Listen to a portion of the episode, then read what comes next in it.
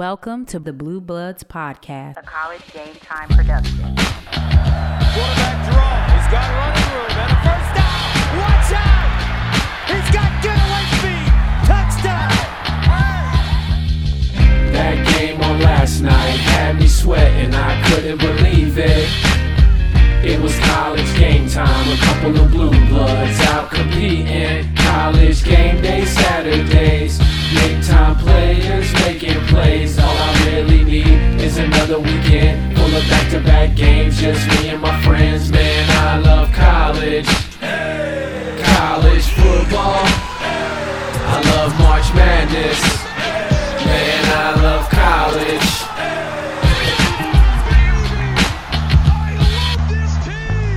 And guess who's back? back again. Blue Bloods are back. Tell a friend with episode 41. It's been a couple weeks, B Holmes. Yeah, You know, it's, it's been two um, weeks. There was a hurricane that hit, and if you if you listen to episode 40, which was a couple of weeks ago, we did mention that there might be some technical difficulties as Yep. a result of this hurricane that might. We, we weren't sure what the impacts were going to be, but you had a little bit of a journey these past couple weeks. Talk about, uh, tell us about it. I mean, I'm I not saying this. jump- I don't mean to sound like I'm making light of it, but I think now that we're on the other side of No, it, no, it's the only way to really just even like fester through it. So, those who don't know, for our listeners, I, I moved to Florida because my wife lived here. Um, and so, bro, I've I've been through like tornadoes. Um, that's about it as far as natural disasters. Um, so Right. they we had Ian that just hit here, and it was crazy because like I'm ask I don't know anything about hurricanes, so I'm asking my wife like, "Hey, what are we supposed to evacuate? Like, what do we?" She's like, "Well, what do you want to do?" I'm like, "I don't know. You're the hurricane expert. You're from Florida, like." And you know, like when I hear hurricane, I'm like, you get out. But if you're saying like, oh, it's not a big deal. Now, granted, to everyone that lived here, the information was like really off because at first it was headed towards like Mississippi, then it mm. bent a little bit and it was he- heading towards like the Panhandle of Florida. Then like the day before it hit, that's when we kind of got the alert like, oh crap, you guys might want to, you know, you might want to evacuate within certain Right. zones of the city. So then I'm asking my wife like, should we leave? And she's like, nah, we're in like in we're in the second to last zone. Um, so there's one other zone behind us before we would get kind of hit. Um, we have storm impact windows. I think we'll be fine. Everyone's kind of saying this, Trey. Like everyone from Florida is like, don't make it a big deal. Which I learned because of Irma. Like a ton of people got stuck on the highway because there's only three ways out of our city and three ways in. So imagine you take 200,000 people trying to leave on three roads. Well, and I remember when you were on the when we we were on the front end of this, you and I were talking offline, and I was like, Yep. "Man, this Ian thing looks like it's about to hit Florida. Like, are y'all okay?" And you were kind of saying the same thing. You were like, "I don't know." But everyone else is acting like everything's fine. So as far as I'm concerned, everything's fine. Like, We're fine, that's, right? That's all you have to go off of. That's is all I have to go off What's the temperament of everyone else in the community? everyone is like calm. Like I mean, I'm at the grocery store. People are like, "Oh, this is just what Florida does. Get some water, you know, come help put, you know." So I helped my mother-in-law put her storm shutters up, and you know, it was just, everyone's like, "We're doing this as a precaution. We don't think Right. anything may. We might get a category three, which to me, I'm like, there's only five numbers. Three is a pretty high number. But once again, I'm the newbie here. Turns out, man, Ian takes a pretty big turn towards us.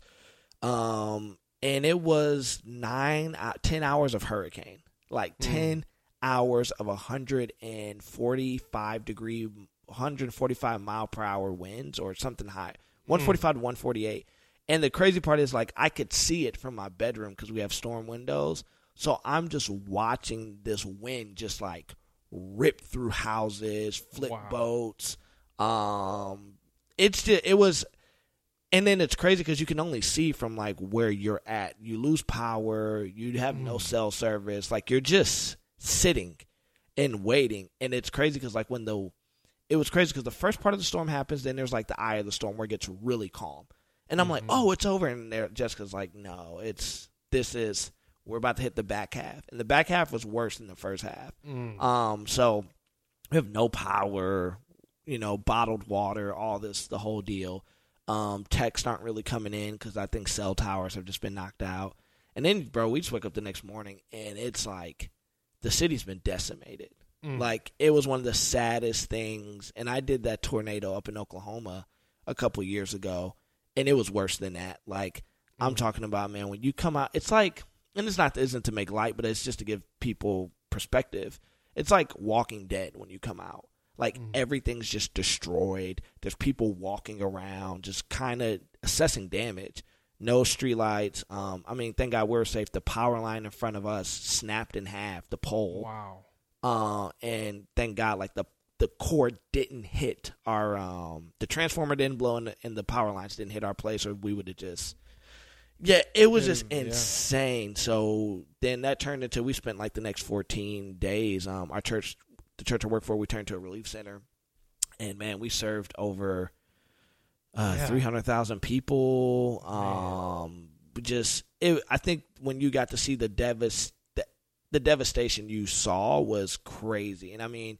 It's one of those things like where you want to complain, but you realize like everybody's kind of going through it. Like nobody has power, no one has internet, no one has running water. Like I remember you and I were texting, but like the text was coming You're right. five well, I remember hours. you got one when you were actually in the eye because I remember Yeah. I had saw something on the news or whatever, and I was like, okay, I need to check on Brandon, and then like I didn't hear, but it's like, what do you do? You know what I mean? Yeah, and then and then I got like a long text from you, like, man, we're in the eye of the storm right now.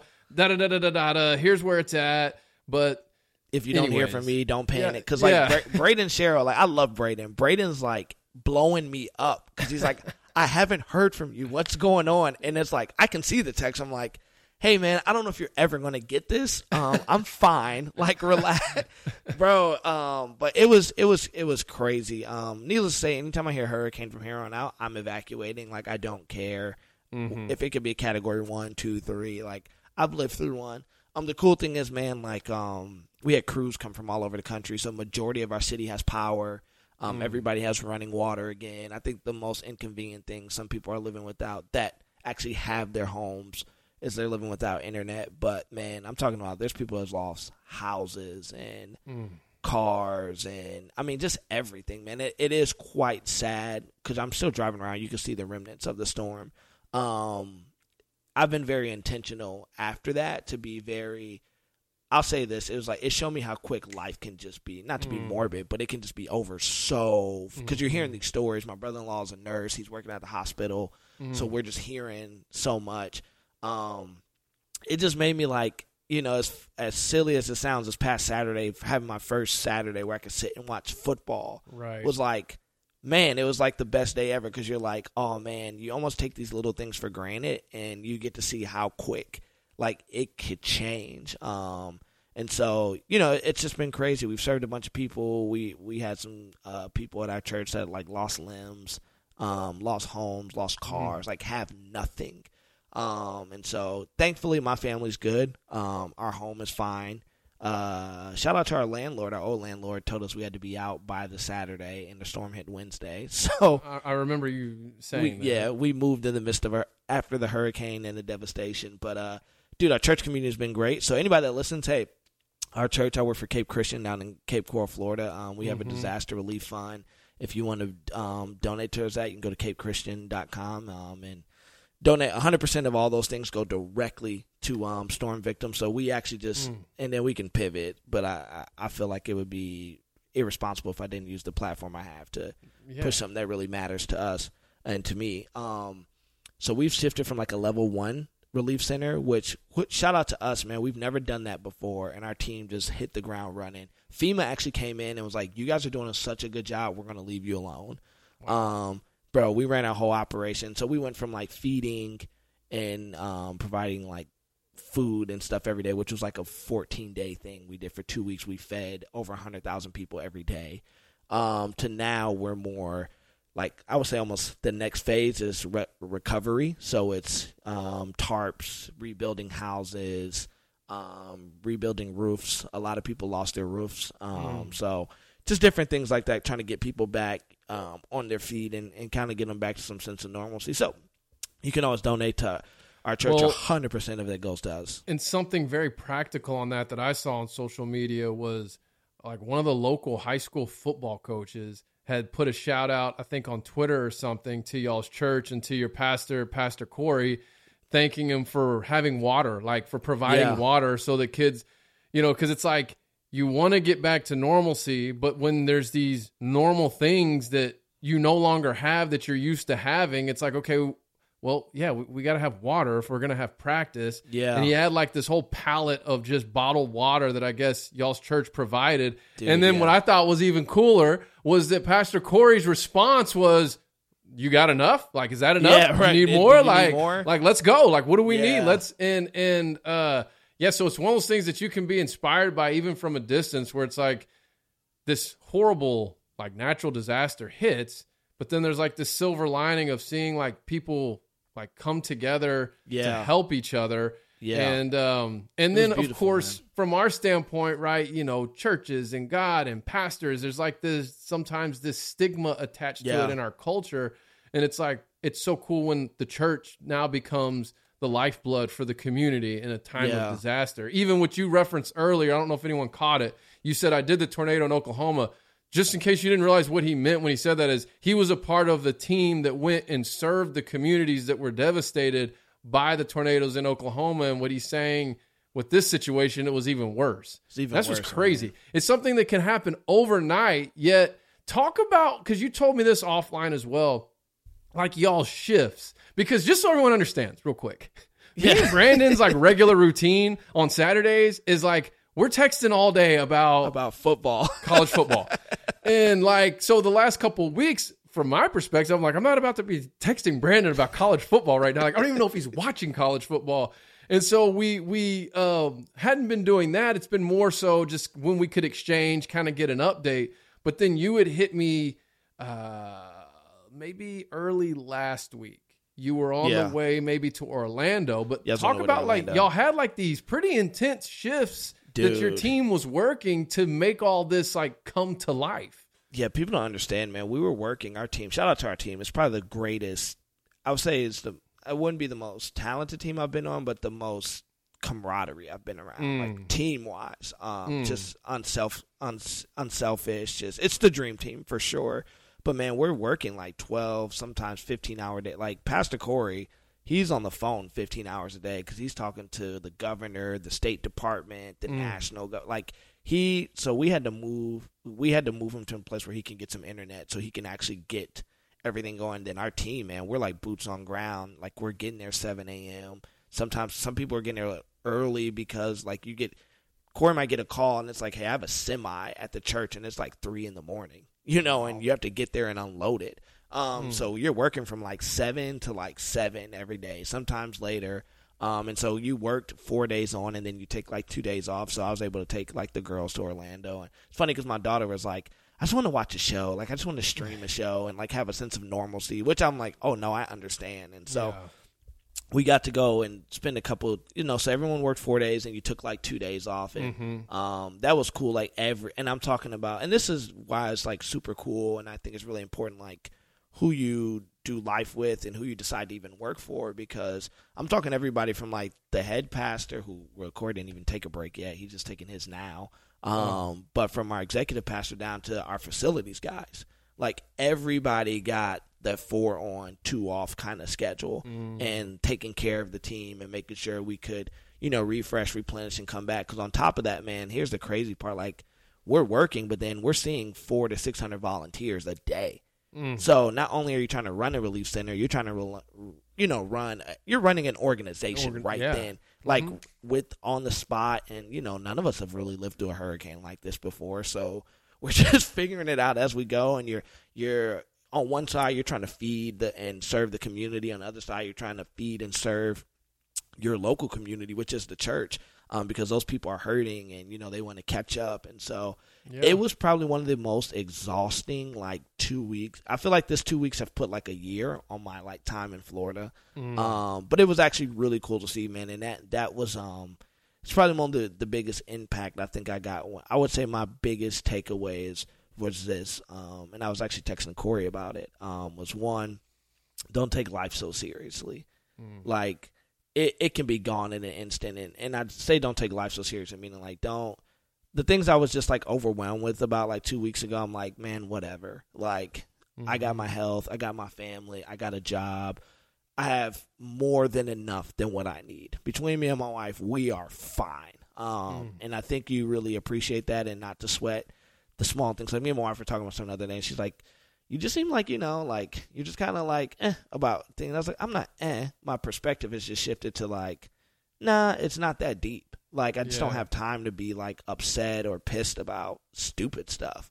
like, it's, Yeah. um, and then I, I think too, it, it really is, man, like soaking in these moments, like in windows. Like I talk about a lot, like life happens in windows and moments, and just taking time to really just embrace the season of life you're in. And then three, man, I think it's just it's given me the freedom to just be like unapologetically like who I am, which I I've never had like a super hard time with, but I Right. think based upon stuff you know you and I talk about offline, you start trying to you know, you try to play the game. I think that's the best way to say. It. You play the game of life. You play the game of corporate or ministry, whatever it is, and you try to make sure you're good and you're covering your bases and not burning any bridges. And I'm kind of on this phase of my life, like, for what?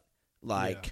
I want to do life with the people that want to do life with me. I'm not really going to chase relationships, like, unless they bring me real value, and vice versa. If I'm, I don't want to be elite. So if I'm not giving you value, you're not giving me value there's no need for me to do and it doesn't mean people are bad it doesn't mean there's beef it just means eh that's just not something i really need to pursue because like i will say this like the thing that this hurricane showed me was like yo who's really rocking with me?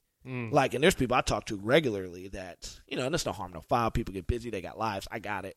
I'm not i'm not teed at all but it's like oh okay cool like i know who reached out i know which for me has been a prayer god show me like who i need to roll with right now um and I think it's cool. Like it shows you, like, all right, these are the relationships that I value, and that value me the way I need to be valued, and I don't have to accept anything less. And it's actually a lot less stressful in life when you get to roll that way. So, man, big life lesson. But I'm glad my family's good. Um, our church is good. We just have minimal damage.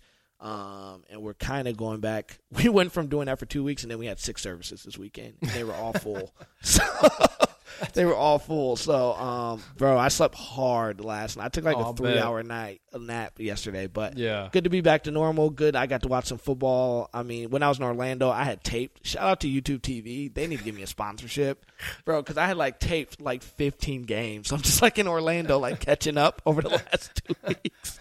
Like I can watch this. That's so, awesome. Now we're back to normal as best as we can. I mean, we still have stuff to do, but uh, it, it was good to be back this Saturday and just watch some football, man. Oh yeah, and trying to get back into a routine.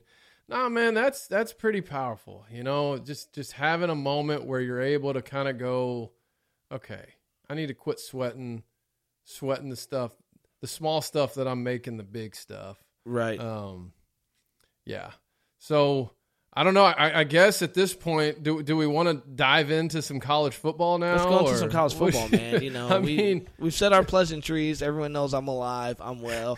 hey, the good news is this though: a bunch of people found out we have a podcast through this. 'Cause hey, when you're serving hot food, you there's so many things you can talk about. You know, and people are like, "Wait, you have a podcast?" I'm like, uh, "Yes." Here, matter of fact, uh, when you get cell service here, you can go to this. Yeah, exactly.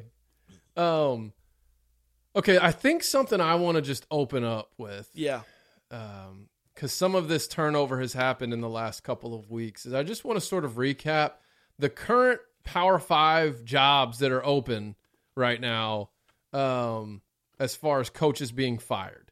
We knew we know Nebraska. We've discussed that. That that discussed that. happened prior to the hurricane. hurricane. Some of these I don't know if they have.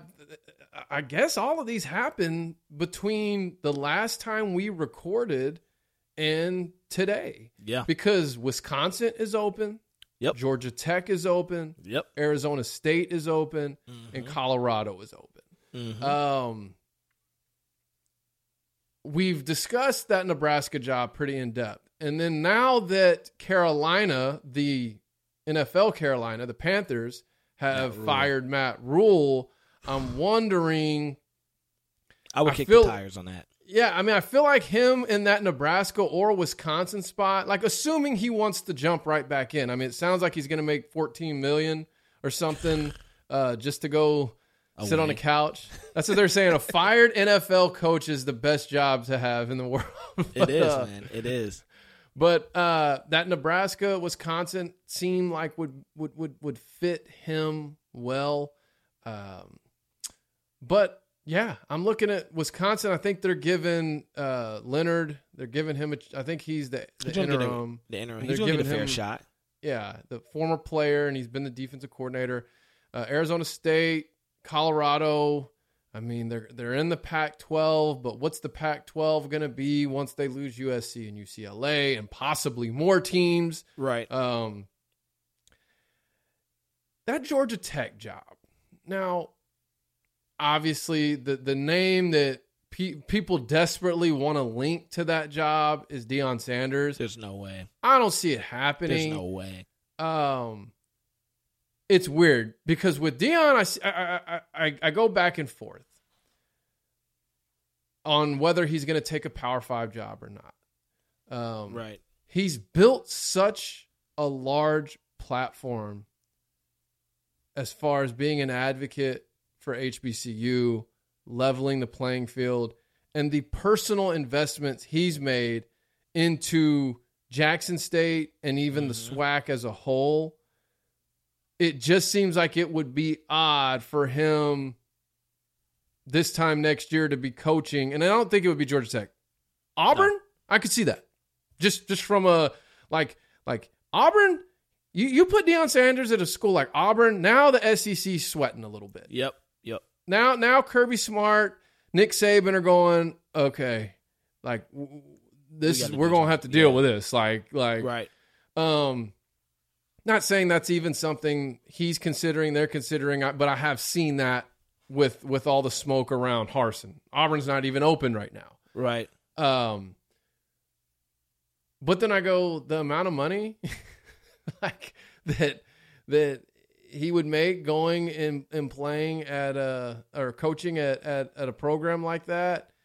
Um, and he could literally write his own check because he'd say, "Okay, you want to get me like I'm good, guys. takes." So so Yeah. if you want to pull me away from here, this is what it's going to take. I want I want Saban money. I want Swinney Dabo Swinney money, and, and so I go back and forth on it. But I digress. Let me get back to Georgia Tech. I feel like this job should be much better than what it is, Definitely. or more attractive than what. it is. Definitely. Um, and here's what I mean by that. When I think of Georgia Tech, I feel like it's a, a place that could almost be a lightweight version of a USC, just without the history and without the beaches. But as far as Right. that celebrity draw, because let's face it, USC's not selling out all their games. Like Not if they all. have if they have a big game, you know, I mean, it's LA. Like there's so many other things to go do. Just like Atlanta. Atlanta, one of their knocks as a sports town is it's a tourist town. Like it's it's Yep. a lot of out of towners, not a lot of people who grew up, you know, Atlanta Hawks fans or whatever. Right. But what I'm saying is, is with the pop culture impact the city of Atlanta has currently, not even just in music. It used to just be all geared toward music. Now it's Right. all over TV, TV, music. Like I feel like you could utilize that to build a program in a talent rich state like Georgia in a metropolitan area like Atlanta to Right. build a like dominant program. I just don't really understand why they're so bad. I just I think it's I think it just takes the right coach almost. Cuz you're right, like they're in the they're in the maybe the third best conference in the ACC, debatable Yeah. in the year, but they are in such a talent rich state. I you know, maybe it was the years because you know they ran the triple option for God knows how That's- long. yeah. That that definitely probably set them back a couple years, and then this new guy came in, and I forget his name, and he switched. Collins. Yeah, and he kind of tried to switch what they ran, and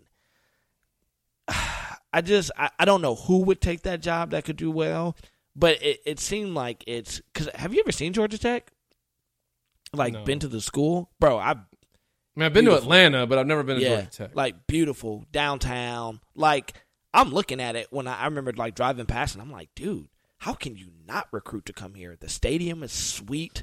You're downtown, and I'm not an Atlanta guy. I don't really like Atlanta. I personally hate Atlanta. Um, as I say, like I don't really like going. But like if that's your speed, uh, and then all the talent that's right there, like you shouldn't. I don't I, like. I don't know who you call to take that job over. Like you said, it feels like it's kind of getting looked at like, eh, it's Georgia Tech. When, if we are being honest, Georgia Tech has had success. Like they've had success. Um, they've been they were what, what we say consistent seven eight win team, um, running the triple option. So Oh yeah, I mean they I were just- winning New Year's Six bowls or or BCS bowls prior to that. I mean, so yeah, I yeah, I don't know who you. I don't know what name because I feel like at Georgia Tech it has to be a culture fit though too. Like mm-hmm. you, I think it has to be a culture fit as far as you have to understand that part because that part of the South is un, is not like every other part of the South. I think unless you've like been in it, you you will know. Like Atlanta isn't Atlanta isn't Tuscaloosa. It isn't. I don't know Oxford. Like Atlanta is like it's Black Hollywood. Mm. Like that area is it's Black Hollywood. It's USC, L.A., but black. Mm-hmm. like I think I mean that's what we they call it Black Hollywood for a reason. So I think you have to have like the right personality to really understand and capitalize at that job to recruit at a high level because the talent is there. There's a ton of dogs in that in that mm-hmm. in that metroplex. You just have to have the right personality that understands. It's kind of like how you used to say how Pete Car- how Pete Carroll mm-hmm. could play both great. sides of the. He could play both sides of the fence Yeah. at USC. I think you need that at Georgia Tech. You need a guy that can relate on both sides because you got all kind of kids out there. Yes, you got kids who are in not the best upbringings, not the best neighborhoods. But then you got kids, Yeah. man, they're living in multi million dollar cribs. Like Yeah. they got money, money. Um, and then they can still ball. So you have to I think you have to have that. I just don't know who out on the market can give you that right now that would actually take that job I mean, outside of Deion. and, and it's also a place where you you have like like the the, the kind of mega church a lot of Yep. like well-known sort of celebrity pastors where you know th- those are relationships that can help you when it comes Yes. to recruiting and i think that's why people so desperately want to link Deion Sanders there not just because he played for the Falcons but Right. every single box you just listed he checks. He can do. He can do. he could do it all He can do. he it can all. do it all. He can go to the the the you know area that that is the the the lowest economically Mm-hmm. and relate to and connect with everyone there. He can go be a guest at the biggest uh you know multi-million dollar mega church in Mm-hmm. the city and connect with everybody in that audience. He can go to the studio with you know So So Def or whoever Right, and right. and and connect with everyone. I mean, I'm saying like he He's literally ch- checks all those boxes, and I think that's why people so desperately want to connect him to that. Um, which I, I'm not gonna lie, like that would be. I don't. I don't think it's a better gig for him than Jackson State right now, though. I I, I think don't. It, I, they could pay him more, right? But I don't Like, think it's they a better pay- gig. but what he's doing from a purpose standpoint, What we've talked about. and what he, you know, as far as him feeling like he's in his calling, like at, some point you can't put a price on that. Right. And and by the way, speaking of, they they've been they've been balling. They've been balling. They've been balling. um and their their five star hasn't even played hardly. And that's the thing. Yeah. And it's because Deion, like he says, like when he's healthy and when he's Yep. ready and he can Yep. fully be Travis, is what he says, then we'll get him on the field. But Yes. you know, he's not trying to rush him and get him out there Right. to win games. And but no, man, they're uh Oh. Oh, there we go. There we go. Sorry.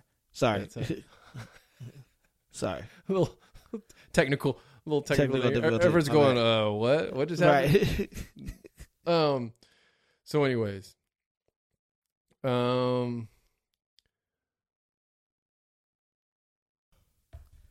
Sorry, guys. I have a kid, and Oh, she has a hamster, and that thing is blowing into my mic, and it's been disturbing me. So that's what y'all just heard. I texted her.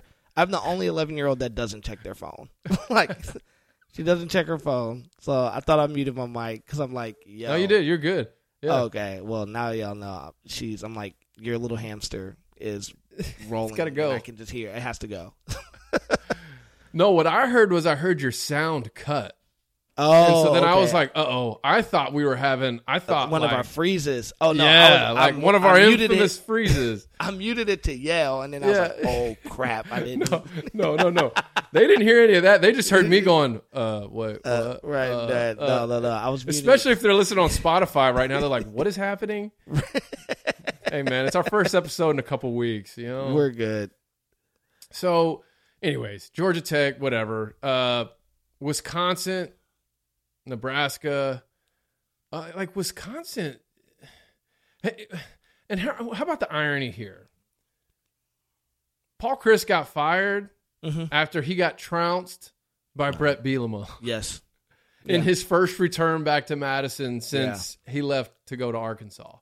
Um, which, by the way, he's got the Illini rolling, and that was one of you said that. one of the few predictions I actually have correct because Yeah, most of them are just completely, Off the totally out the point. window right now. But that's one of the few that I'm like clinging to is that he would have them bouncing back and turned around in year two because that's just kind of a Bret Bielema thing. And anyways, um, I don't want to spend too much more time on on these jobs, but Arizona State, Colorado, I mean, both those jobs could be good with the right with the right coach.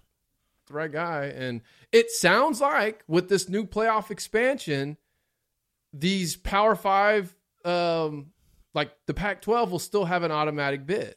Oh yeah, which which that's a significant thing because we remember we talked a little while ago when all this was happening that Mhm. that the votes to not expand could Yeah. end up costing conferences like the Pac-12 sure.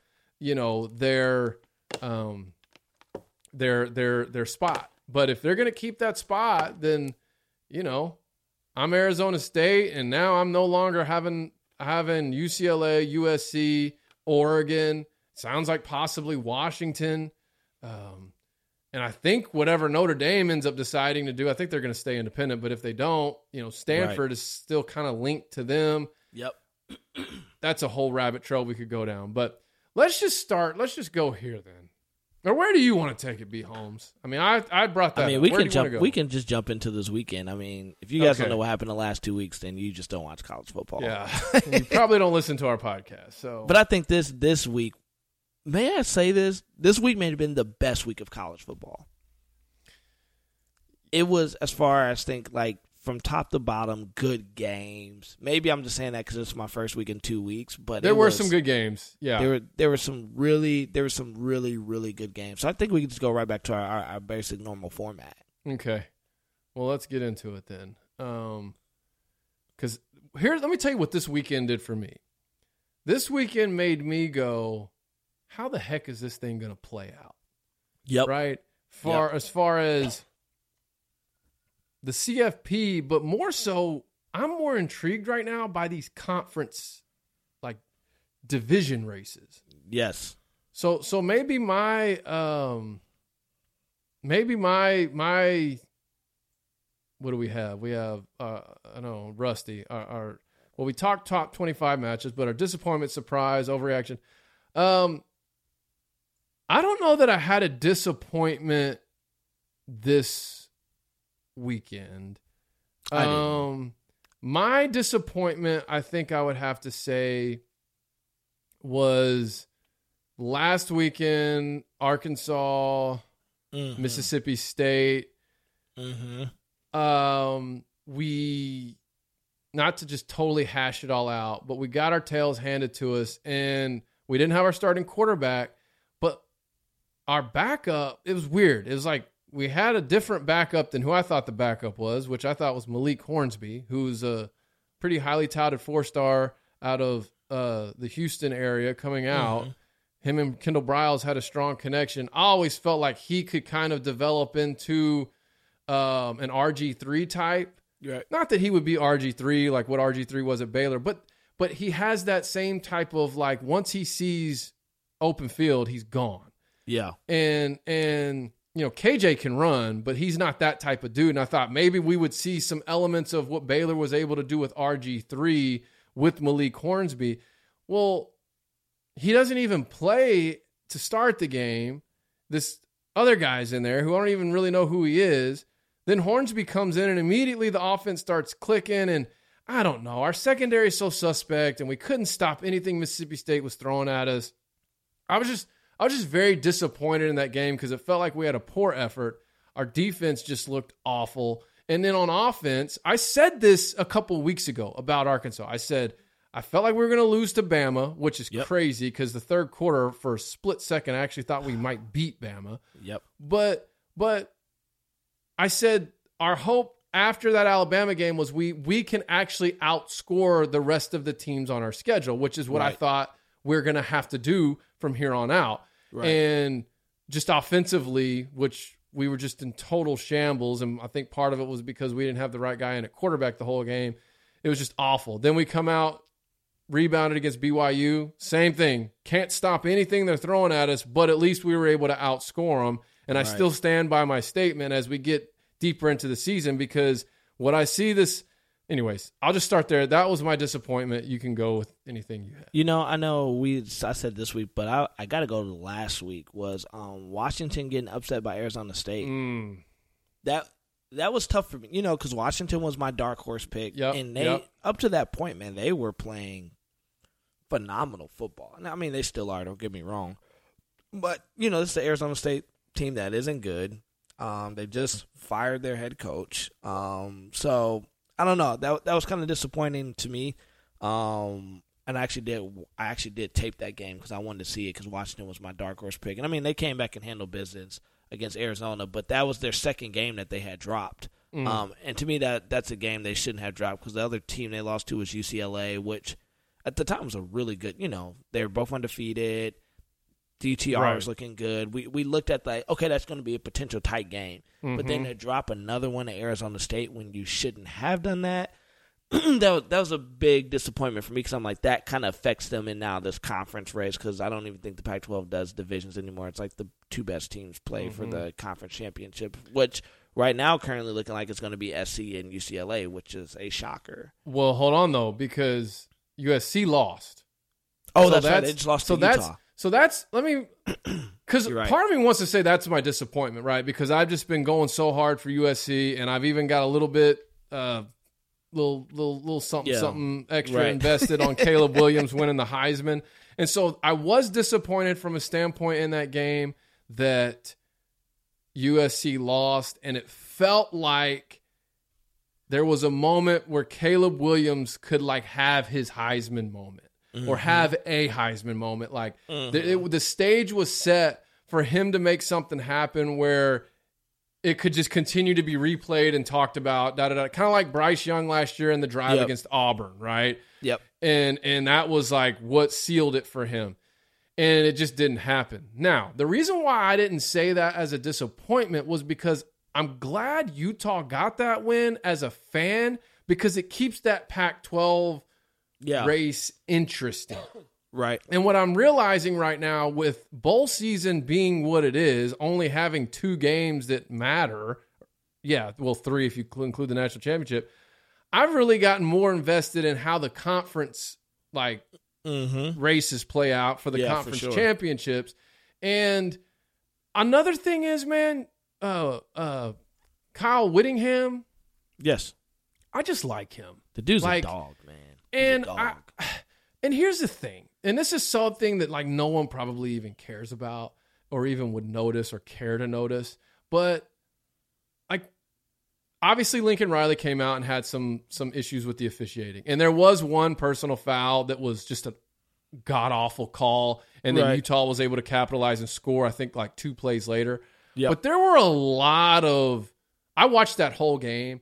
There were a lot of officiating like poor officiating both ways. yeah. And there were a couple times where I was like, "Oh my gosh, like I can't like I cannot believe that Utah is getting the shaft here." Yep. And and in the whole time Whittingham was like losing his mind on the officials. Like, and this is a little thing, but like I thought like he he wasn't like cussing him out. You know what I mean? Yeah, And- and right, a lot right. of times when you got the camera on coaches like that, you're reading the lips. You know what they're saying. right. And then it just reminded me, like I, I had the chance to visit with him back in July, at Pac-12 Media Days that I just accidentally happened to be at. Yeah. And my wife and I were actually on a family vacation out in California, and we were at LA Live. Just, just, and I was like, oh, that's where I've told the story. I met Chip Kelly and got to Yep. take a picture with him and all that. But I don't have like a picture to prove it or anything because with Whitting, Whitting, I always want to say Whittington. I always go Whittingham, or uh, I- need to get the maybe get the guy's name right. It's Whittingham. Whittingham. I don't know why I always want to say Whittington, but I saw him in the in the hotel lobby. Like we had just eaten at a restaurant, and I walk. We walked in. and We're just kind of looking around, and they had like this Lakers plaque at this the hotel that my wife wanted to see, and I, we're in there, and I see I see Kyle Whittingham, and I was like, I go, he's just standing there. He's like, I don't know if he was waiting to check out or if he was Right. waiting, to whatever. Right. And I said, Coach Witt. And he kind of, and I said, Coach Witt. And he, he looked over at me and I just walked up, introduced myself to him. And we talked for like, like I was just going to do a quick handshake and then, all right, see you later. Cause Right. he's been talking to media all day. Right. And he starts asking me questions about, you know, where am I from? How do I, you know, what's my Yeah, yeah. connection to, because I told him I was a fan. And I was like, well, I'm not a Utah fan. I was like, Right, but I am right, a fan of you as a coach, And your you work, know, and just your consistency, what you built. And then he's just asking me these different questions about myself. And then I was like, cool, man. And that's what I'm saying. Like when we left, my wife was like, do you want a picture or something? I was like, no, because it didn't even feel like right. It didn't feel like one of those. he was moments. so down to earth that it didn't feel like, oh, I need to take a picture with this guy. It was like, Yeah. I felt like I got knew him. Like that was my boy. And uh, anyway, so I, I've been really kind of pulling for him, just like I have been Chip Kelly this year.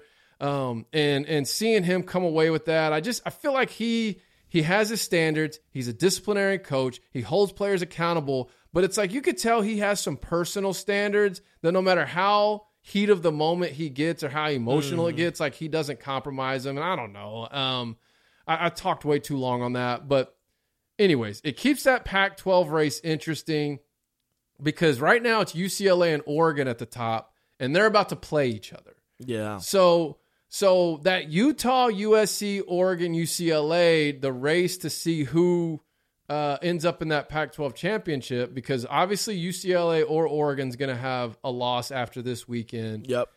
And really, dude, we said this about UCLA because the last time we we had this, they were looking at. Um, Damn. yeah, that's what's crazy. It was Washington, Yeah, Utah, Washington Oregon. game. Yep. It was Washington, Utah, Oregon, back to back to back, and we were like, we're really about to learn what this UCLA team is about. And here we are. They're two and zero. You know, they're two for two. Right. If they can beat this Oregon team, they've That's got dangerous. Stanford, Arizona State, Arizona, which they should be able to win, and then they'll have a big matchup with USC uh, in their second to last game.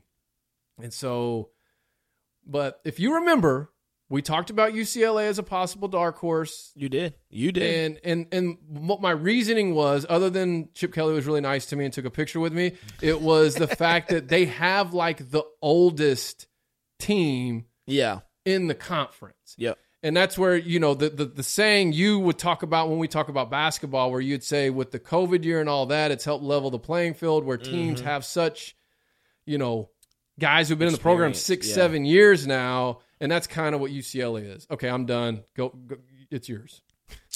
Um. So we. I did my biggest. Was our biggest surprise? Man, biggest surprise. Syracuse.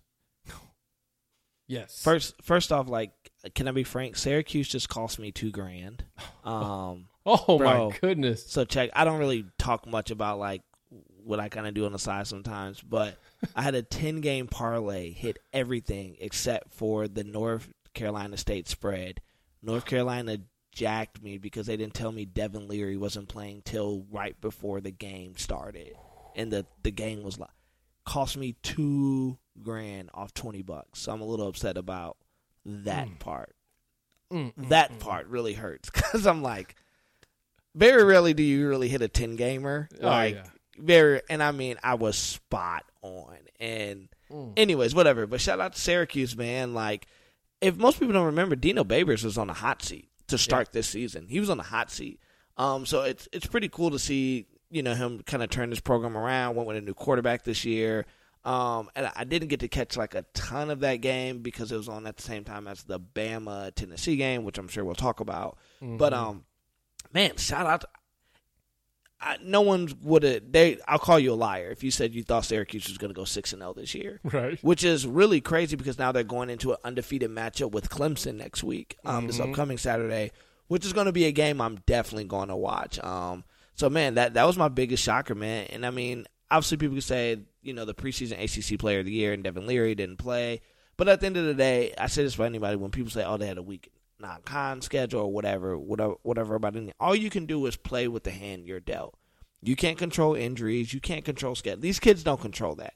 These kids just have to show up and win the game. And as we mm-hmm. see all throughout the year, it's hard to just win the games. It's hard to go undefeated. Like it's hard to just only lose one game. Like this Right. is a hard sport week in and week out to win as many games as you do. So I want to say, man, shout out to the the Cuse, man, to go six and zero with a potential to go seven and zero. And I mean, with that kind of momentum, with the way they, I've watched a couple of their games. Man, they play tough defense, and I just feel like, you know what I feel like? I feel like they're one of those teams like Michigan State last year. If Mm. you let them stay in the game, they're going to make you pay. Like Mm-hmm. That's you got to get rid of them early, and if you don't, if you let them hang around, it's it. In the few games I've watched, because they've all been pretty tight, they haven't really blown anybody out. Yeah. I've watched them and I'm like, oh, the ball's going to tip their way. Like it's like they hang along, they hang around long enough, and this is going to be a big game for DJ down at Clemson. I mean, he had the shootout with Wake Forest, which they had that last year. But. I'm interested to see how Clemson is going to handle this Syracuse squad. I don't know. Is it at Clemson next week? It's or it's at Clemson. Yeah. Okay, it's at, so that probably helps. But still, like, and I watched a little bit of Clemson this past week against Florida State. Man, they almost gave that game up. Um, if Mm. Florida State was a little tighter mechanically. Mm-hmm. Um, you know, I, I'm still not high on the Clemson hype train. Everybody, national pundits have been as they've been undefeated, and they're saying Clemson is back. Last year was an off year. I'm kind of like, I just don't see it, Trey. Like, I don't see it. I've watched them a couple times this year, and I just don't feel that way. Well, and and the team that even in their like dominant years, the team that was always a thorn in their side was Syracuse. Mm-hmm. And uh I'm intrigued by this one too. I wished it just for the sake of shaking it up, I wished it was at Syracuse. That would have been amazing in the dome. But it is an 11 a.m. game, so it's not like they're having to play at Clemson at night. It's, Right. it's an 11 a.m. game, uh, which which does typically help the visiting the team. visiting team, yep. Um, so yeah, I've got my eye on that one as well. I'm curious, man. This Clemson team, they they just they they do they just keep winning these games, and and we'll see what because after that, I mean, one, two, what Notre Dame, Louisville. I don't know. Maybe South Carolina will do something. I'm still. I don't think so. I don't either. I don't think so.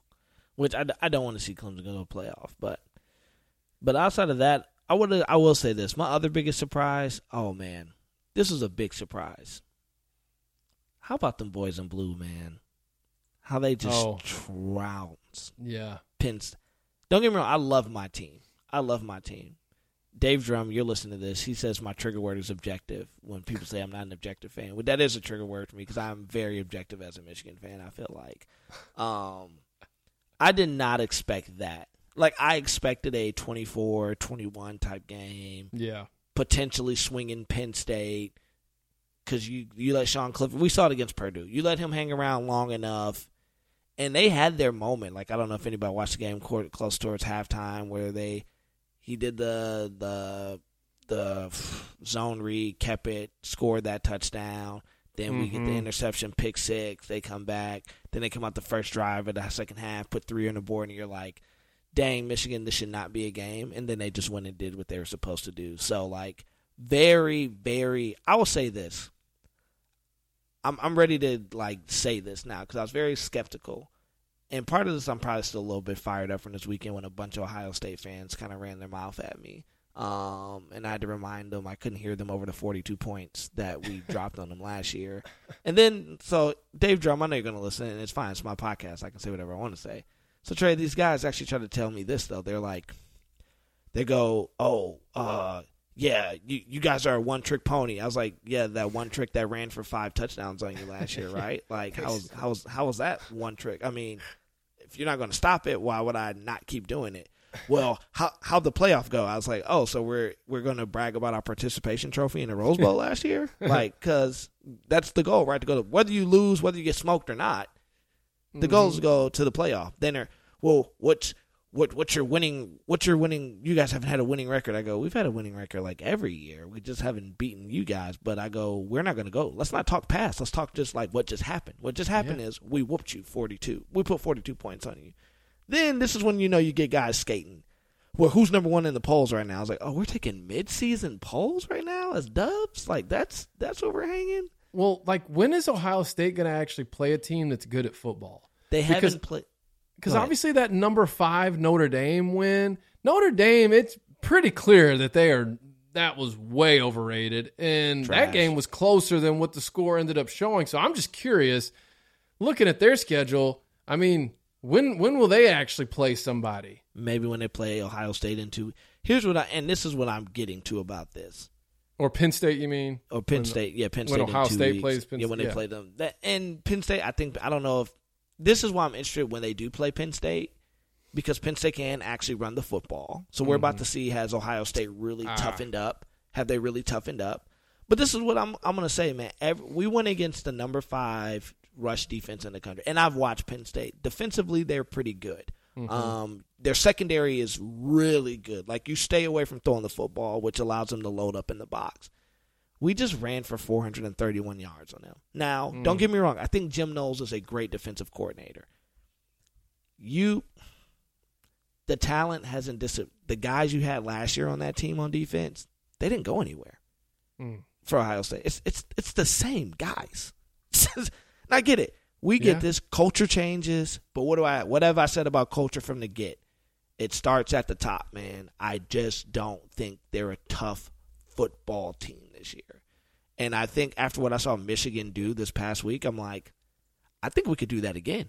Like Mm. the way these guys are playing, the moxie they have, the co- like this is very. And I remember you and I talked about it. Like we are like, ah, you can't really replace the intangibles of an Aidan Hutchinson, and, Right. Uh, the day, but these guys, what I applaud Michigan on, which has been really a surprise for them, objectively, Dave, is they didn't try to recreate last year's culture. They created this year's culture. Mm. They didn't try Yeah. to recreate what Aidan and Cade and Hassan and David and Dax and all those guys like they understood what that was, and you know it was all hearsay, like what you kind of hear in the media, what they say, and they announced they addressed that. Hey, we understand last year's team was last year's team, great team. You can't replace those guys, but we're this year's team, and we're here to make a noise. We're here to make a statement. We're we're here to show you that yes, Aidan is great, but we don't. We can win without him. David was great, and you're starting to see, man. Some of these guys have been waiting their turn the last couple years are are finally starting. So that's really my biggest surprise. Like I thought we would be good this year. Um, I didn't think we would look dominant in the run game as we have. Well, I'll say this to vouch because I mean, not that I have to because it's recorded, but you you wrote about this and you talked about this because I was pretty adamant, like, eh, you know, you lose a guy like Hutch, you you you just you're, you're not going to be able to replace all that. Not saying I thought Michigan was going to be bad. I was just like, I didn't think they were going to be what they were because I remember even in the text you were like. I actually think they're going to be better. LOL. Like, like, and I was like, wait, what?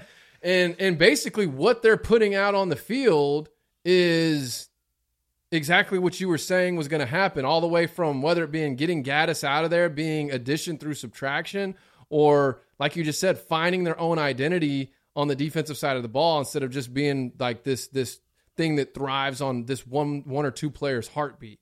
Um, so I, and they're, I mean, they're taking care of business. They're taking care. So- it- it's it's not like, and that's my thing. Like, and that's what I was saying to some of these guys. I'm like, you guys haven't played anybody. Like, and don't get me. I never doubt who Ohio State is. We know who they are. Mm-hmm. They're high powered. They high firing. They can drop 70 on you in a heartbeat. I think we all can agree to that. They've been plagued with injuries, and what has been my biggest thing about them outside of Ryan Day was been C.J. Stroud. Mm-hmm. I've always said I don't love his toughness. I don't love he's stagnant in the pocket. Like if you can disrupt him, as we saw last year in the game, if you put a little heat on C.J. Stroud, eh, you can force him into a, a mistake or two. You can force him to miss. And with the way Michigan plays the football plays football, they just want to bleed the clock. They want to run the football down your throat. They want to play dominant football, and which we've seen they can continuously do. I think we're setting up. I'm not. I'm I'm ready to say like I think we can really beat them in the horseshoe. At the top of the season, it's it's recorded. Go back and listen. I didn't think we could. I was like, eh, it should be. I honestly think Trey, this team can go to the shoe and upset them. Like I really believe it, especially the fact that most people in national media are saying it. And I read an article this morning. Oh, Ohio State hasn't played anybody, but just wait, they're going to win. And then when they beat Michigan at the end of the year, everybody will see. Like mm. that's been the consistent thing from national media is Ohio State is going to beat Michigan. That's the thing that got Michigan going last year was no one gave them a shot. And if you got these guys clicking, they're angry, they're mad, they're dominating, and then they're going into this game that they handled you last year with the same game plan. The same game plan. JJ's getting better every week. You got your star receiver back and Blake Corum. I mean, this is a contract year for him. He knows the more he plays well, the better he gets his chance of getting drafted higher and higher. Um, I like our odds. I'm not willing to say we're going to do it, but I really like our odds to go in the shoe and handle business. Um, I'm going to call an audible here on this episode because of how this conversation organically has gone. We basically we talked Pac-12, we talked ACC, Yep. we're talking Big Ten now. I think we just continue the episode just going each conference. Well, we'll go Big 12 because ironically, we can talk about surprises and potential scenarios for every conference right now with how things Yeah. are playing out. And so, but I don't want to leave Big Ten just yet because I want to talk about the other side of the conference Which on the West, shocking. which which you've got right now. The two teams that I thought hmm we had Minnesota in there too, but the team I went the hardest for was Purdue, and then the team I kind of like felt like I had a feeling about was Illinois, and Illinois sitting at six and one, three and one in the conference, number eighteen, good. and then you got Purdue at five and two. Oh, Purdue could be seven and zero or at least if not for that just hail mary against syracuse Yep. they're sitting at, at, at six and one as well but they're both at the top of the, the west standings illinois and purdue they're going to play each other in a couple weeks i think that game will be the decider for who represents uh, that side in the in the Yes. Big Ten championship. And I'll tell you what, I, I'm all for it. I'm all for seeing Illinois or Purdue in the Big Ten championship. Purdue has it better the rest of the way simply because Illinois still has to play at Michigan. But um, if Illinois beats Purdue, it will allow them to lose to Michigan and Yep. still win the division, I believe. Because the Yep. Big Ten do head to head. Yes. Like if both teams are like five and two or six and Yeah, two, head to head matchup at that point. Okay, because Illinois got it now. You know, I just they're good and they're playing really good defense, but they, they hadn't they hadn't seen a Michigan, and but I'm looking at Illinois' schedule, going, it's not crazy to think these dudes could finish ten and two. Easily. And and you know, depending on how the CFP plays out, I mean, they could end up in the freaking Rose Bowl. Well, here's the thing though with Illinois, like, and don't get me wrong, I love my team, but it's the perfect trap game. We play them right before we play the game, Right. which, which that that I, I would say for the remaining part of like the Big Ten, that is my biggest. I started playing Michigan State in two weeks because we're their Super Bowl. But you do really- get them coming off a bye. We the do Michigan get them coming State, off I a mean. bye, right? But then you go Nebraska. You don't, you know, you don't know. Nebraska plays everybody tough, and Mickey Joseph seemed to kind of get those guys turned around. Mm-hmm. But then I, I, I, I mean, I'm looking at it like Illinois really could upset Michigan. Like I'm gonna say it here on the Blue Bloods podcast. I would be highly upset if we let that happen, but I wouldn't be shocked. Like I, w- I wouldn't be shocked. They're playing dang good football. Chase Brown, because we play similar styles of football. Like we run to run the football. We want to play tough defense. Chase Brown might be. He's argu- I would say he's one of the top uh, three backs in the Big Ten right now. Like he gets overlooked because he plays for Illinois, but the dude can run, man. So I, I think that's a perfect trap game. I, I'm just saying it here, Trey. I, it, it wouldn't shock me if we got upset to Illinois. I don't see Bielema winning that game. I, I I I could see it possibly being a close game. Don't get me wrong. Mm-hmm. Um, but Illinois' offense has had its struggles this year. Okay, I haven't watched much of them. So and they haven't played anything close, in my opinion, to what Michigan's defense is doing right no, they haven't. That's true. Um, now, now, if the same Michigan team, I mean, that's the thing because I think Maryland's offense is better. It's elite. Yeah, I mean, I think it's better than Illinois. You know what I mean? So it's like I don't even want to make that comparison because that's what kept Maryland in it. Now, do I think Illinois can can give Michigan some problems with their defense? Sure, but at the end of the day, like like it's kind of like we used to say when Bret Bielema was at Arkansas, and he would play Bama close, but then would just he'd just flat out get beat in the end. And what we would always say is, when you're at Arkansas, you're not gonna out Bama Bama because this Right. was back even before Lane Kiffin what brought the spread into Bama. You know they were still, you know, Right. pounding the rock, and that's where it's like at Illinois, you're not gonna out Michigan Michigan. Valid. And so that's why I don't see them winning that game, though I do see them. Uh, I, gosh, I could see them winning one, two, three, four out of the next five. Uh, that Purdue game is going to be big. gonna That be Purdue game. the- And then the other thing is too, if they they they went out, they beat Nebraska, beat Michigan State, which they should do, and then they go beat Purdue. I mean, they've really secured their spot. they've they've secured their spot. Essentially, they they're going into Michigan playing with house money, Mm-hmm. and then at that point they come out and they've got you know their quote unquote rivalry game with Northwestern for a chance to go play for a Big Ten championship, Wow. and um, and even then it may very well be against Michigan. So it's Yeah. like that I, I don't.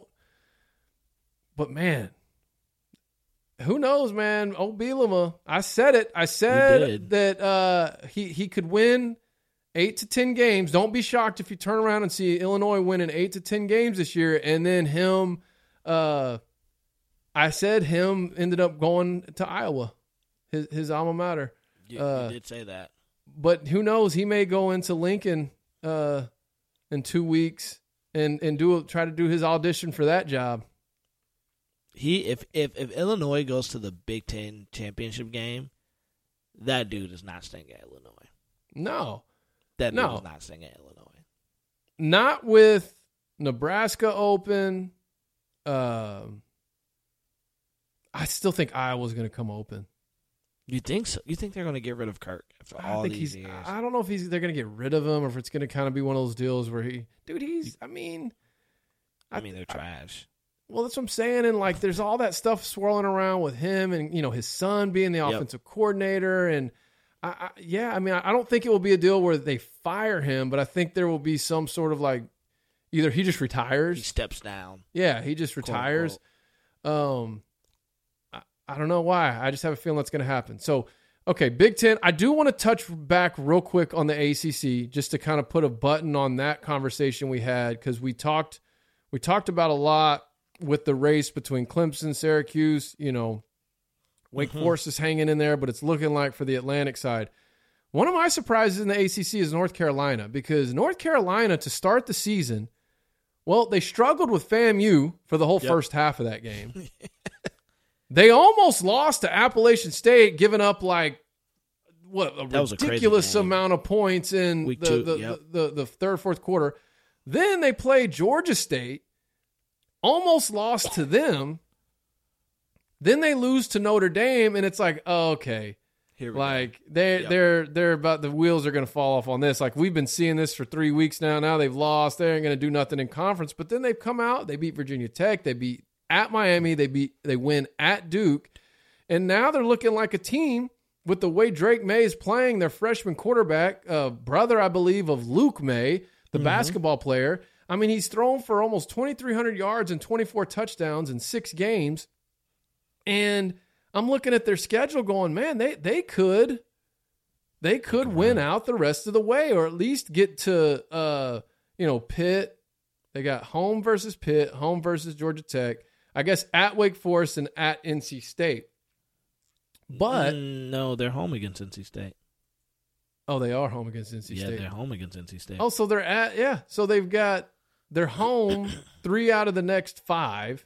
They just won back to back games on the road, and all that does for a team is boost confidence. Yep. Um, and that's I'm looking, going, man, that that there that division, that side of the conference is is really theirs for the taking.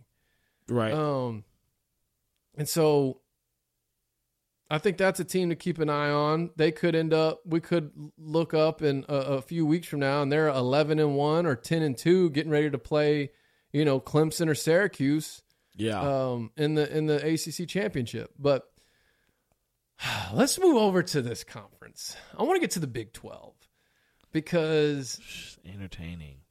Sonny Dykes at TCU has How got that. Yeah, man, he's got them playing some ball, and right now, them and Kansas State are at the top of the conference. Yep. Uh, Texas squeaked squeaked one out against 0 4 conference team Iowa State. State. Fighting Matt Campbell's. Um, yeah. Who? How about that? I mean, wow. He should have. He should have bailed when he was hot. Wow, a lot can happen in a year, huh? It seems like ever since their fan base decided to go on a aerial assault against me, the wheels have just been slowly falling off that program. But they did get college game day last year. They So, did get college game. Day. They did get college year. game day. You if you right. have, if you're a new listener, That was like Go our listen- first, second yeah, episode. just go listen to our first or second episode ever of this podcast, and you'll get a little bit of context of what we just referenced. But, um, I'm loving this TCU Kansas State. I don't know if it's going to stay that way. Um, I mean, really, Texas is going to be that X factor because, like I said before, I went on and said I don't think I think they could finish without being bowl eligible. It's like they could they could finish this season Mhm. and not make a bowl game, or just as quickly as I say that, they could be playing for a big Big Twelve 12 championship. title. Um, because look I at think- them. Oh, go ahead. Yeah, if you look at Kansas State, these next three games I think are going to define their season because it's at TCU, then they play Oklahoma State, then they play Texas. I, I think I don't know. I haven't watched a lot of TCU. Um, was it Max Duggan, the quarterback? He looks good though from the few Yeah. games I. I here's I think the X factor for this Kansas State team is Martinez. Mm-hmm. If you And they're, the and, they're and Deuce Vaughn. That, Yeah, that, yeah. That, that combo has been that combo is amazing. If you get, I'll say this though, if you get the Martinez you got at the Oak that play Oklahoma, psh, tough sledding, bro, tough sledding. Because when he's on, even when he was that way at Nebraska, I hated him at Nebraska. Because you could be like, yo, Taylor Martinez is trash, and then next thing you know, or is it Adrian? Which one is it? Is it Adrian? His it's, brother's it's- Taylor. It's Adrian. Yeah. Okay, Taylor's sorry. the older one. Yeah, the older. I Adrian all the time. Martinez. Yeah, he he had one game where he's like throws for like three picks, 184 yards, rush for 32, and then the next week it's like yo he drops 300 yards on you, 70 yards on the ground, a total of five touchdowns. Like if Hmm. he's consistent these next three games, and I and I, I'm gonna say this, I like them to beat Texas, Trey. I don't know if Texas has have they played a quarterback that would give them fits on the ground like Martinez has. I, I don't think so. And here's the thing, dude. Like, just let's look at Texas for a second. Like, they can they win on the road? I mean, Right. the only true road game they've played this season was at Tech, and they lost. And then they had Iowa State at home, almost gave that game up, and now Texas is getting ready to go at Oklahoma State, at Kansas State. I, I mean, I, I like Yeah. Kansas State in that matchup. Yeah, And I they're going to be hungry from last year because last year that Kansas State Texas game came down to Kansas State couldn't convert a fourth and one like two different times. Had they converted it, they probably win that game. right. And so they're hungry for that. I mean, Yeah. that's a game they've got circled. Yes. So, I mean, Oklahoma State's not out of it. They're not. It's. It, I just think it's cool that TCU and Kansas State are in the driver's seat. I know. And here's the thing: even though if one of them drops, whoever's going to drop this game in this matchup, they could still win out, and you can see them again in the Big Twelve. So, like, the Big Twelve to me probably has one of the most interesting conference races coming up. They do. because Oklahoma State's dropped one, Texas has dropped one, Kansas State or TCU is about to drop one, and then you're about to see the race to the finish. Well, and the thing is, is Kansas State, TCU, and Texas all still have to play Baylor. And here's Yep. why that's significant is because Baylor's going to play rec season wrecker for at least one of those teams. Yes, I think Yes. Baylor is going to at least beat. I mean, look, they're obviously having a down year coming off the conference championship a season ago. I thought with Shapen coming in, taking over, that it just hasn't been what it is. I mean, you lose an All American safety who's now playing in the NFL. You lose your your All Conference linebacker. You know, their defense just isn't what it was a season ago. I get Right. it. They're they're they're gonna have to figure that out, but. That final stretch of the season, it goes Kansas State, TCU, Texas. They're going to play home wrecker for yes, for, for somebody. one of those. Yes, and um, that just again to your point makes it all the more interesting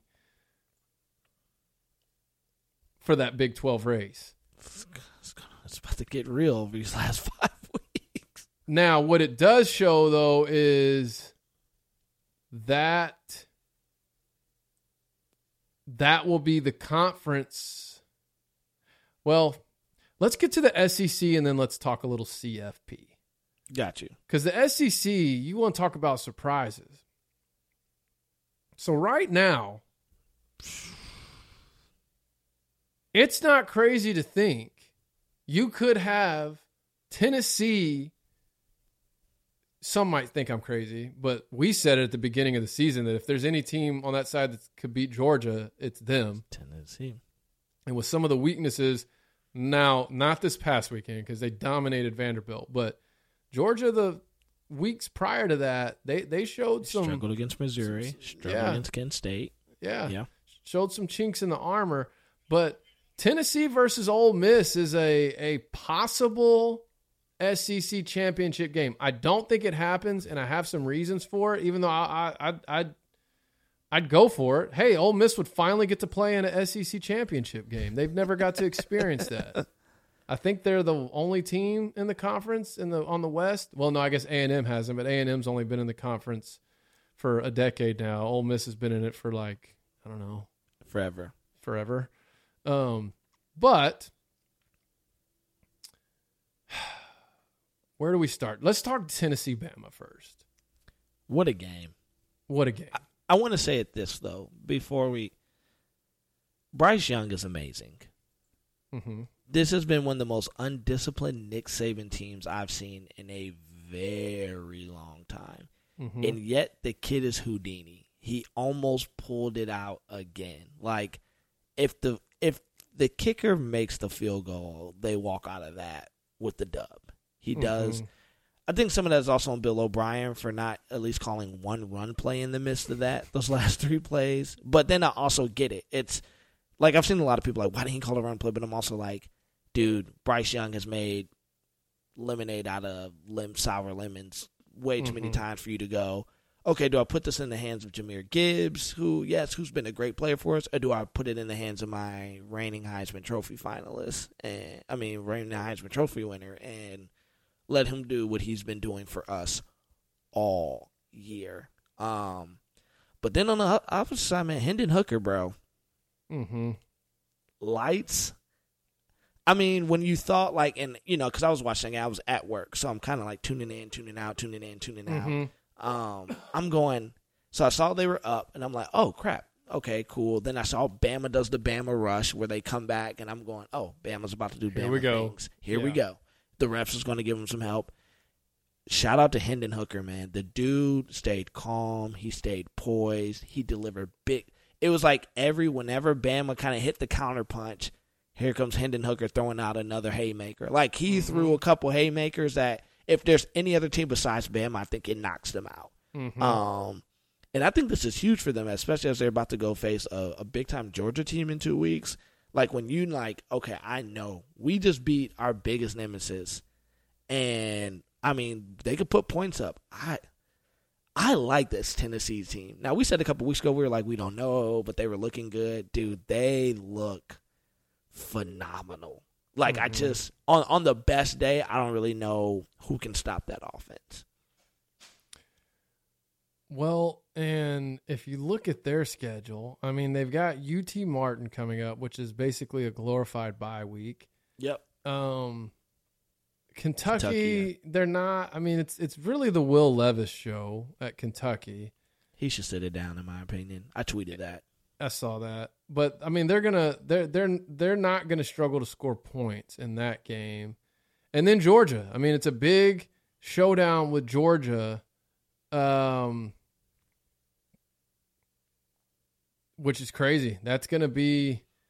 This is where things could really get interesting, and and and from as far as the SEC and the uh, CFP. Because let me give you a scenario here. All right. Um, Tennessee, eleven and one. You know what? Let's do it this way. Let's say Tennessee's twelve and zero. Georgia's eleven and one. Mm. Tennessee's going to the SEC championship. Let's say both Bama. I don't think this is going to happen, but let's say both Bama and Ole Miss are 11 and 1. And because Bama beat Ole Miss, uh, they're going to the SEC championship. Mm-hmm. So you've got three 11 and 1 teams in the SEC and a 12 and 0. And then that 12 and 0 team loses. Mm-hmm. So now you've got 12 and 1, 12 and 1, 11 and 1, 11 and 1. What do you do with that? Ooh, depends on what's happening. I, I'm going to come out and just say it just depends what happened in the Big Ten. Because this But is where. I- go ahead. I guess what I'm saying though is is does that guarantee two SEC Yes. teams in yes, um yes. Like, unless because there's nobody going to be unless because even if UCLA is undefeated, I don't think they get. they should though in my opinion. they should. I, But- but they should. I agree. But imagine this. Imagine that 12 and 0 SEC cha- team that loses is Tennessee and they beat Bama and Georgia. You leave them out? No, you they get in. I think They if get Tennessee, in. If they go to the SEC championship game undefeated, that is just a to me that is just pageantry at this point. They're going Oh. to the playoff. Okay, so what do you do with Georgia, the team that didn't have to play? Well, they Because then you out. have to put because because here's I mean I- come on. We it's Bama bias. If Bama beats Tennessee, they're going. Well no but they have to because they win the SEC championship. Right. That's what I'm saying. If they ha- if they win the SEC championship, the two teams that are going to the playoffs are Tennessee and Bama for sure. So could you see a scenario though where it's the Big Ten champion with three SEC teams? Now it would have to be it would have to be a very specific scenario. It would be. Right. Here's, it would be. The only way the only way I see that happening is if the Big Ten champion is an undefeated Ohio State. That's the only way I see that happening. Because Mm. let's just say Michigan runs the table. Mm-hmm. They're 12 and 0 again. They lose. Ohio State's the 11 and 1 team. Then Tennessee does their deal with with Mhm. Bama. I think, and we're just this is hypotheticals at this point. I think you get Michigan, Ohio State, Tennessee, Bama. Because let's like let's be real. Also, though, we can talk resumes. We're also going to talk. Let's talk the other side of this. Mm-hmm. Cash cow. Mm-hmm. That is so much money. Right. You got four blue bloods essentially playing for a CFP. So who are you saying? What for? I would say the only way it gets to that point would be Michigan will have to win out and Ohio State will have to lose one Oh, you're saying to get two Big to get Ten to, teams to get in. two Big Ten teams in. It would have to do Okay. that. That's the only way I see that happening. I believe if Michigan loses Ohio State, they're not getting in. Like they just don't get that type of. It'll just become they are who we thought we are. To get three SEC teams in, Ohio State has to win out, and somebody in the Pac-12 has to lose. I think that's the only way that well, unless Clemson does what they're supposed to do. I I think mean, there's just the outside. There's those outside. So Clemson has to lose. Whoever's undefeated, well, USC just lost, so UCLA has to lose, and then Ohio State has to win out. I think that's the only way you get three SEC teams into the college football playoff. Yeah, the biggest wrench into the CFP this season would be for Tennessee to win out and then lose the SEC championship. Yep. Because at that point now, you've got a SEC championship loser who's got wins against Georgia and Bama on their resume, Mhm. and their only loss being to whoever it was in the SEC championship. And at that point, if you've got an 11 and 1 Georgia team sitting there,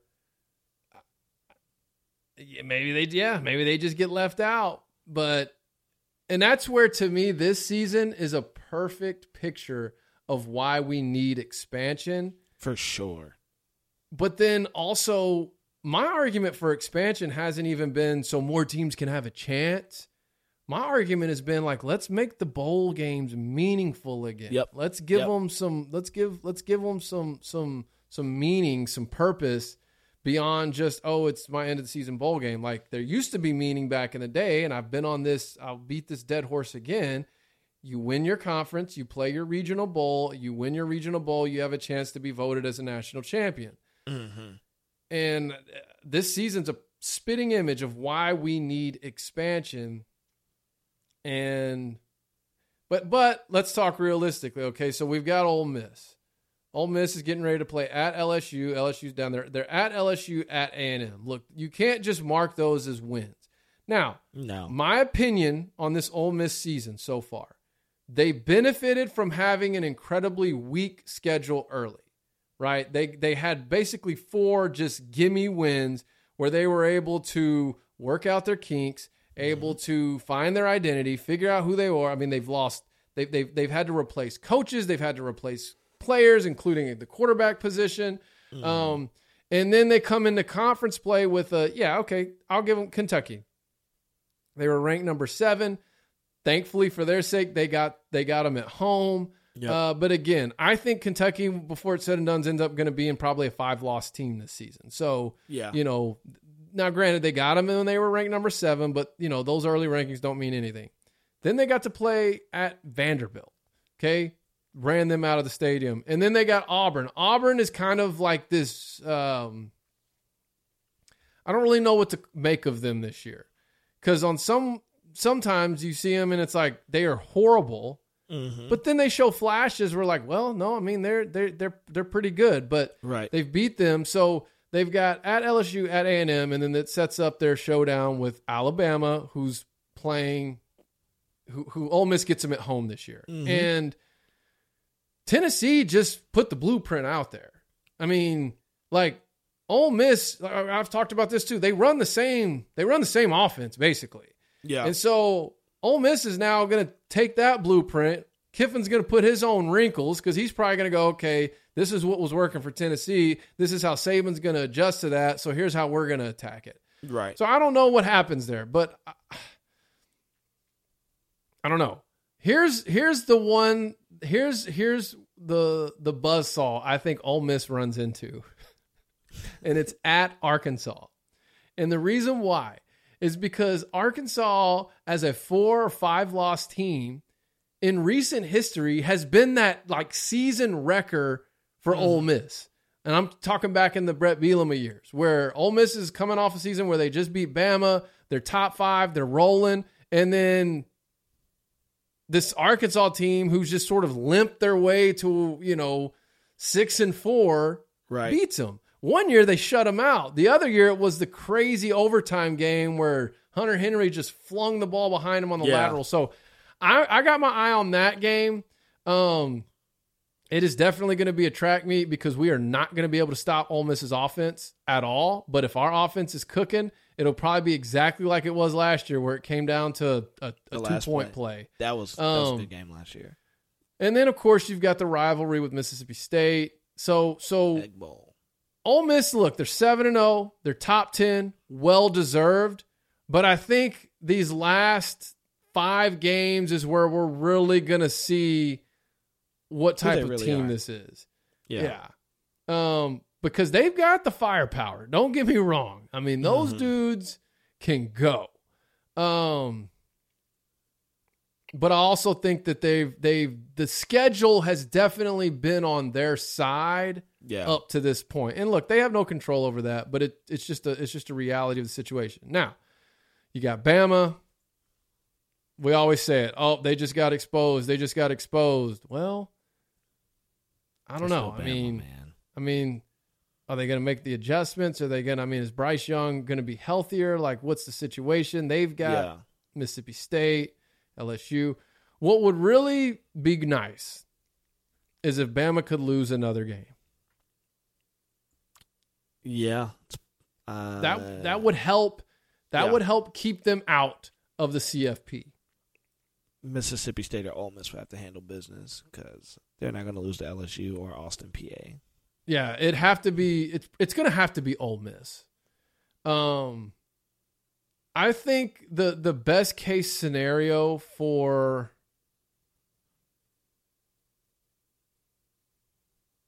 Hmm.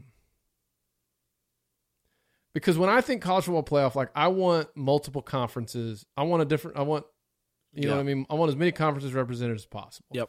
Now for the Pac-12, I was thinking USC, um, and they may still very well win that conference. But is a one-loss Pac-12 conference champion USC team going to be enough to get in over a I don't know one-loss Georgia team that just lost in the SEC championship? Right.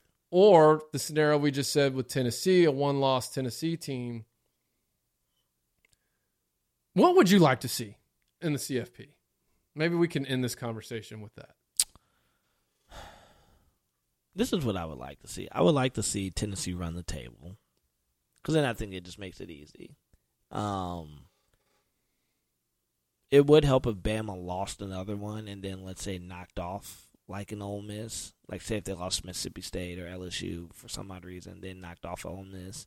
Because what I, I would like to see a little parity. Don't get me wrong. Like we, I get it, and I'm I'll say the SEC is the best football conference, top for top tier in the in the country. It's the best football Mhm. conference. But I think it would be cool if you see Tennessee, a USC. Because here's here's why here's what I will say to you: if USC runs the table and they run the table well, like Mhm. stylistically, Lincoln Riley knows that. Man, if they start dropping 50, 60 point games, which they're capable of, and run the table, then you could say, hey, like which we all say, you, you're kind of allowed a mulligan. And they lost to a Utah team that's really good, that plays teams really tough, and they went on the road. Um, and they did it that way, and they only lost by what three points. Like you could argue that if they handle their business well, if they handle their business, they went out, they beat teams handily. Caleb Williams still has, I think, potential to have a Heisman moment uh, and to play Heisman Trophy caliber. I think it would be tough to argue against bringing UFC USC in as a one loss team. Um, then I think I don't want to see Clemson. I'm going to be honest. Like I just I don't think they're that good. I think they Mhm. might drop a game. Um, so then I think I think if you can get like a USC, a Tennessee, if they run the table, which I still think is going to be kind of tough, and then you have the Big Ten champion, um, albeit Michigan or Ohio State, whichever one is going to be. That fourth slot, I'm open. Like that fourth slot, I'm open at that point because then I'm going. Because here's another scenario. Say you have what we just had. We all played out with SEC. Mhm. Say UCLA wins, they beat USC, and then we go, but USC runs the table and somehow they play for the Pac Pac twelve title game. Now you have a 11 and one and eleven and one rematch. You know, USC wins that game now. Well, that well then that wouldn't really matter because then USC would be like ten and two because they lost one to Utah. I just think there's just I would like to see USC run the table as much as I'm not the biggest USC fan. I would like to see them run the table, go eleven and one, finish out strong. I would like to see Tennessee finish strong and run the table just for the sake of parity in the SEC. We know Mhm. Georgia has dogs. We know Bama has dogs. They're going to be fine. Um, and then it'd be interesting to see what happens in the Big Ten. Um, because, and then with that fourth slot, I think you just kind of leave it open for whoever at that point, which would be if Bama doesn't lose it, well, because think if Bama loses, even if they run the table and they go to the big, the SEC title game, and they lose again, they're, they're now a two loss team, so they can't go in.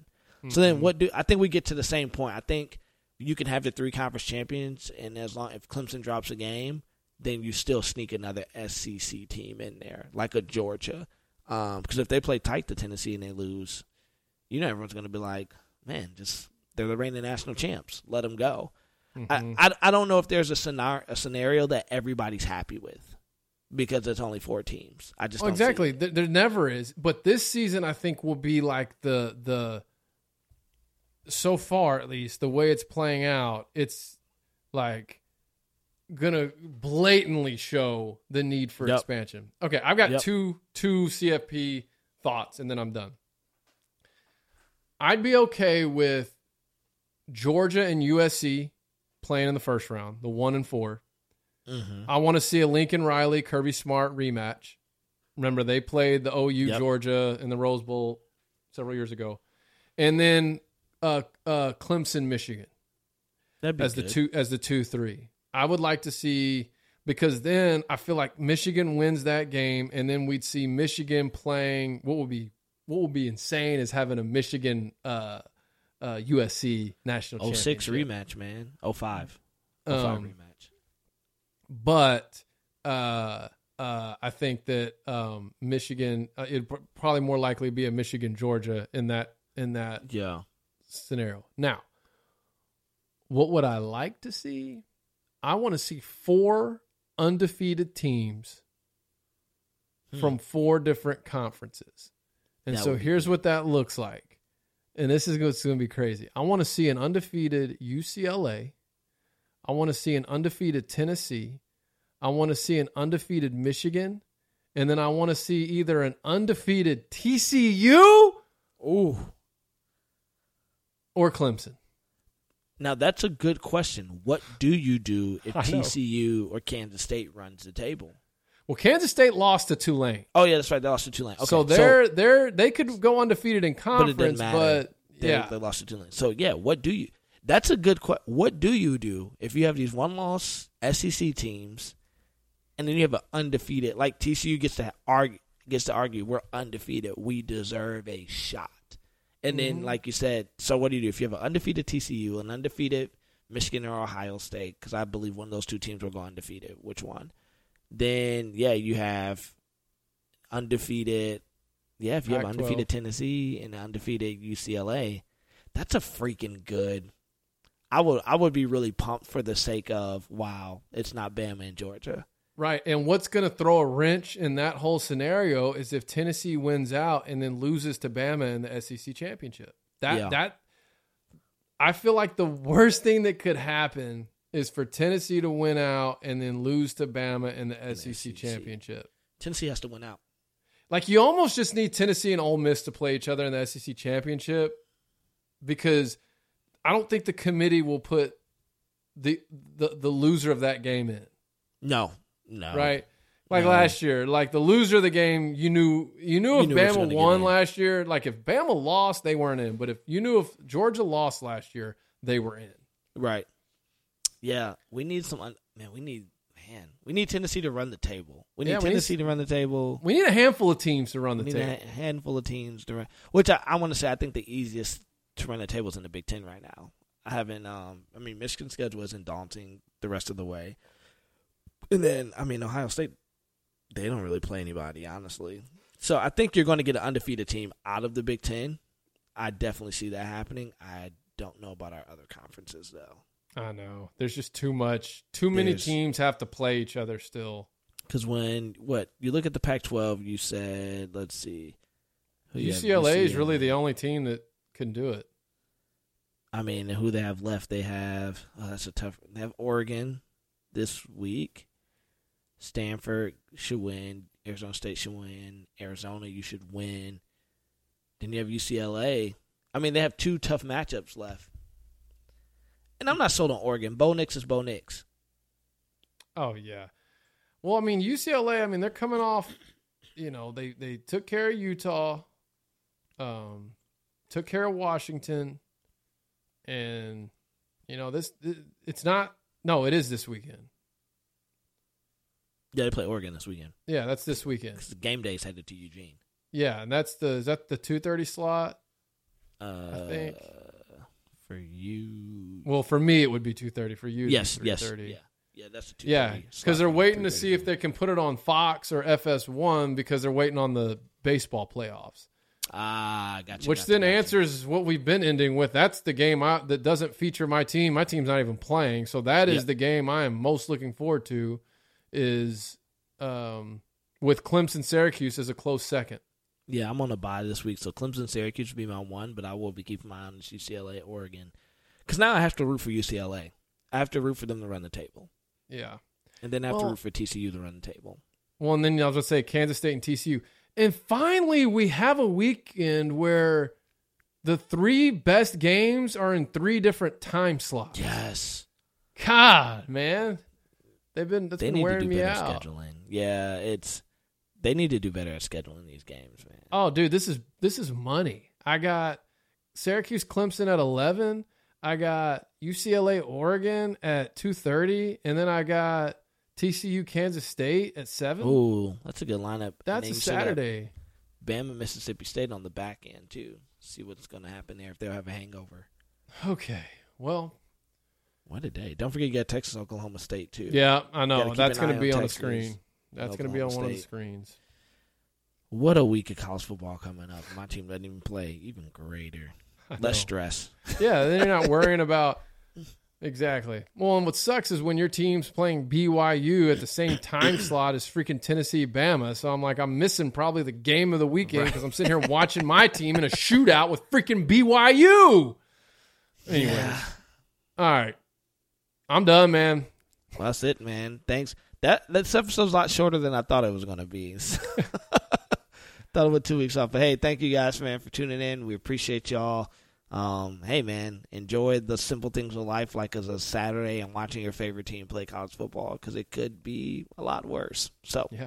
enjoy. Amen. Love you guys. Peace. college, college football. I love March Madness college.